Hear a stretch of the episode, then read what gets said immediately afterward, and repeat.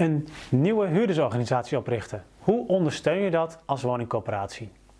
Dat is de vraag waar ik het in deze podcast met je over wil hebben.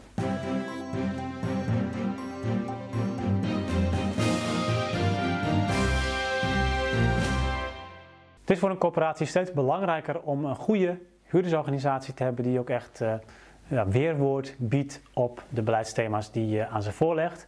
Uh, om daar zelf ook weer beter van te worden. Maar ook omdat het natuurlijk een wettelijke verplichting is. Um, niet alleen als het gaat om inspraak op het coöperatiebeleid zelf, maar ook als het gaat om meepraten over de prestatieafspraken. En er zijn nog steeds woningcoöperaties die geen huurdersorganisatie hebben of geen huurdersorganisatie die ook echt actief is. Het zijn een paar dingen die je als coöperatie kunt ondernemen om het, het oprichten van een huurdersorganisatie, wat de huurders natuurlijk uiteindelijk zelf moeten doen, om dat te ondersteunen. In eerste plaats besef dat niet iedereen geïnteresseerd is om in zo'n huurdersorganisatie zitting te nemen. Vincent Gruis heeft uh, een driedeling gemaakt van huurders. Um, en hij verdeelt huurders in de actieven, die graag inspraak willen en die um, graag ruimte voor veelzeggenschap bij huurders willen. Uh, de afnemers, dat zijn de huurders die, waar je eigenlijk nooit wat over hoort en die ook liever niet uh, iets van jou als woningcoöperatie horen, maar die gewoon willen dat je alles goed regelt, die verder geen gezeur willen.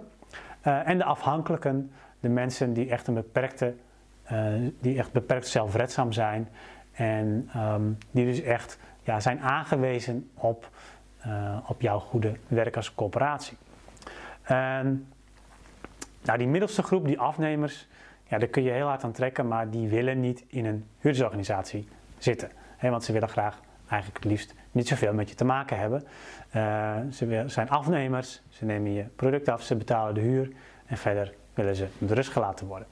Um, de actieven, dat is natuurlijk de meest kansrijke groep op het moment dat je mensen zoekt voor een huurdersorganisatie.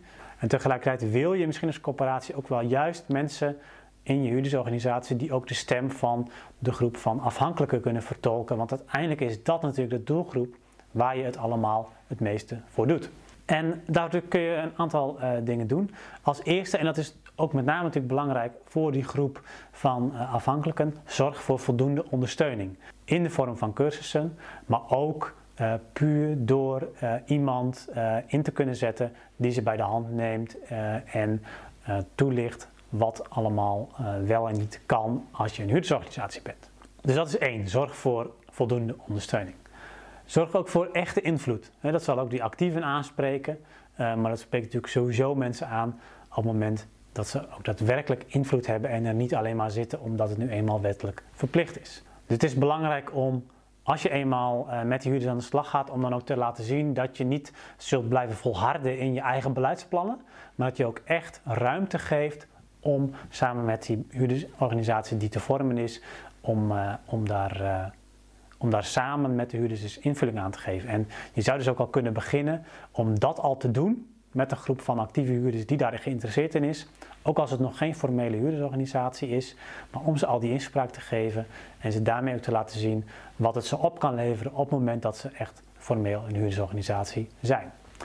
Um, denk daarnaast ook na over de plus. Huurders die heel tevreden zijn, ja, die hebben vanuit dat perspectief misschien niet zoveel reden om ook zitting te nemen in een huurdersorganisatie. Terwijl je als coöperatie misschien wel graag nog input wilt om het nog beter te doen.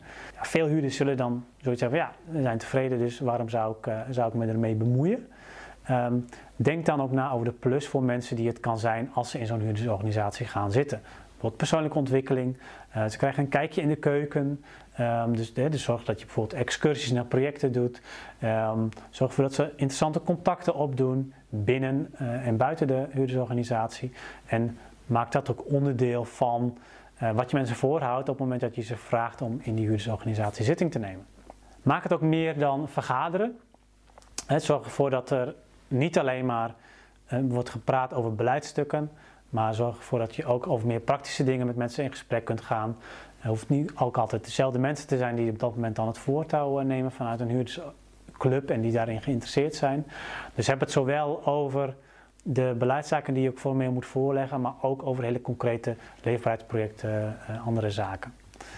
En ondernemen ook verschillende activiteiten, verschillende soorten activiteiten met uh, een huurdersorganisatie. Niet alleen maar vergaderen, maar ga dus ook eens een keer bijvoorbeeld uh, naar, een, naar een project uh, kijken of, of laat eens een keer meelopen met, met, met medewerkers van de corporatie. Ook dat is een manier om ze invloed te geven en dat is op een hele andere manier dan, dan in een zaaltje zitten en vergaderen.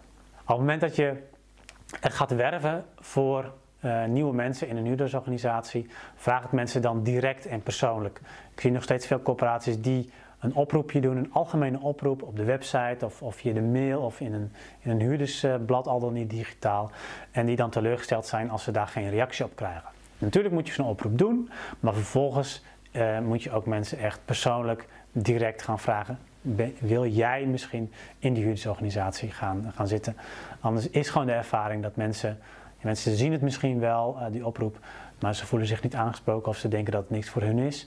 Uh, ga dus persoonlijk in gesprek. Dan kun je, uh, heb, je, heb je veel grotere kans dat mensen ook een keer ja zeggen tegen de vraag: wil je onderdeel zijn van die nieuwe huurdersorganisatie? Nou, op het moment dat je dat allemaal hebt gedaan, dus je hebt invloed gegeven, je hebt ondersteuning geboden, je hebt nagedacht over de plus, dus wat het wat voor mensen nog meer oplevert behalve invloed hebben op jouw beleid. Uh, je hebt ervoor gezorgd dat een huurdersorganisatie meer is of meer kan zijn dan alleen maar vergaderen. Je hebt iedereen persoonlijk en direct gevraagd en je hebt daarmee ook een groepje mensen die geïnteresseerd is. Zorg ervoor dat je dan ook loslaat. Dus stel wel de kennis en het geld ter beschikking om een huurdersorganisatie te kunnen laten functioneren. Maar blijf vervolgens op afstand en neem de mensen ook serieus en laat ze zelf vormgeven aan die huurdersorganisatie. En als zij niet um, excursies naar projecten willen, dan is dat natuurlijk hun keuze. Is het niet om je daar uh, als coöperatie, is het niet aan jou om als coöperatie daar nog verder iets van te vinden. Nou, ik denk dat je met deze aanpak zeker zowel die actieven onder je huurders kunt aanspreken, als ook uh, voldoende input krijgt vanuit de groep van afhankelijke huurders, zoals Vincent Gruis die uh, in de driedeling omschrijft. En wellicht kun je de afnemers dan nog een keer benaderen met een enquête die ze wellicht kan invullen om ook daaruit uh, nog tips mee te krijgen.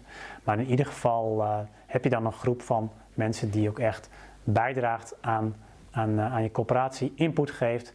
Wat er uiteindelijk natuurlijk toe moet leiden dat je ook meer meerwaarde voor je huurders en de maatschappij daaromheen kunt realiseren.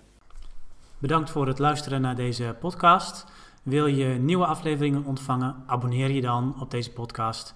En kijk ook eens op onze website corporatiestratege.nl voor meer praktische tips en downloads die jouw werk als corporatiestratege makkelijker maken.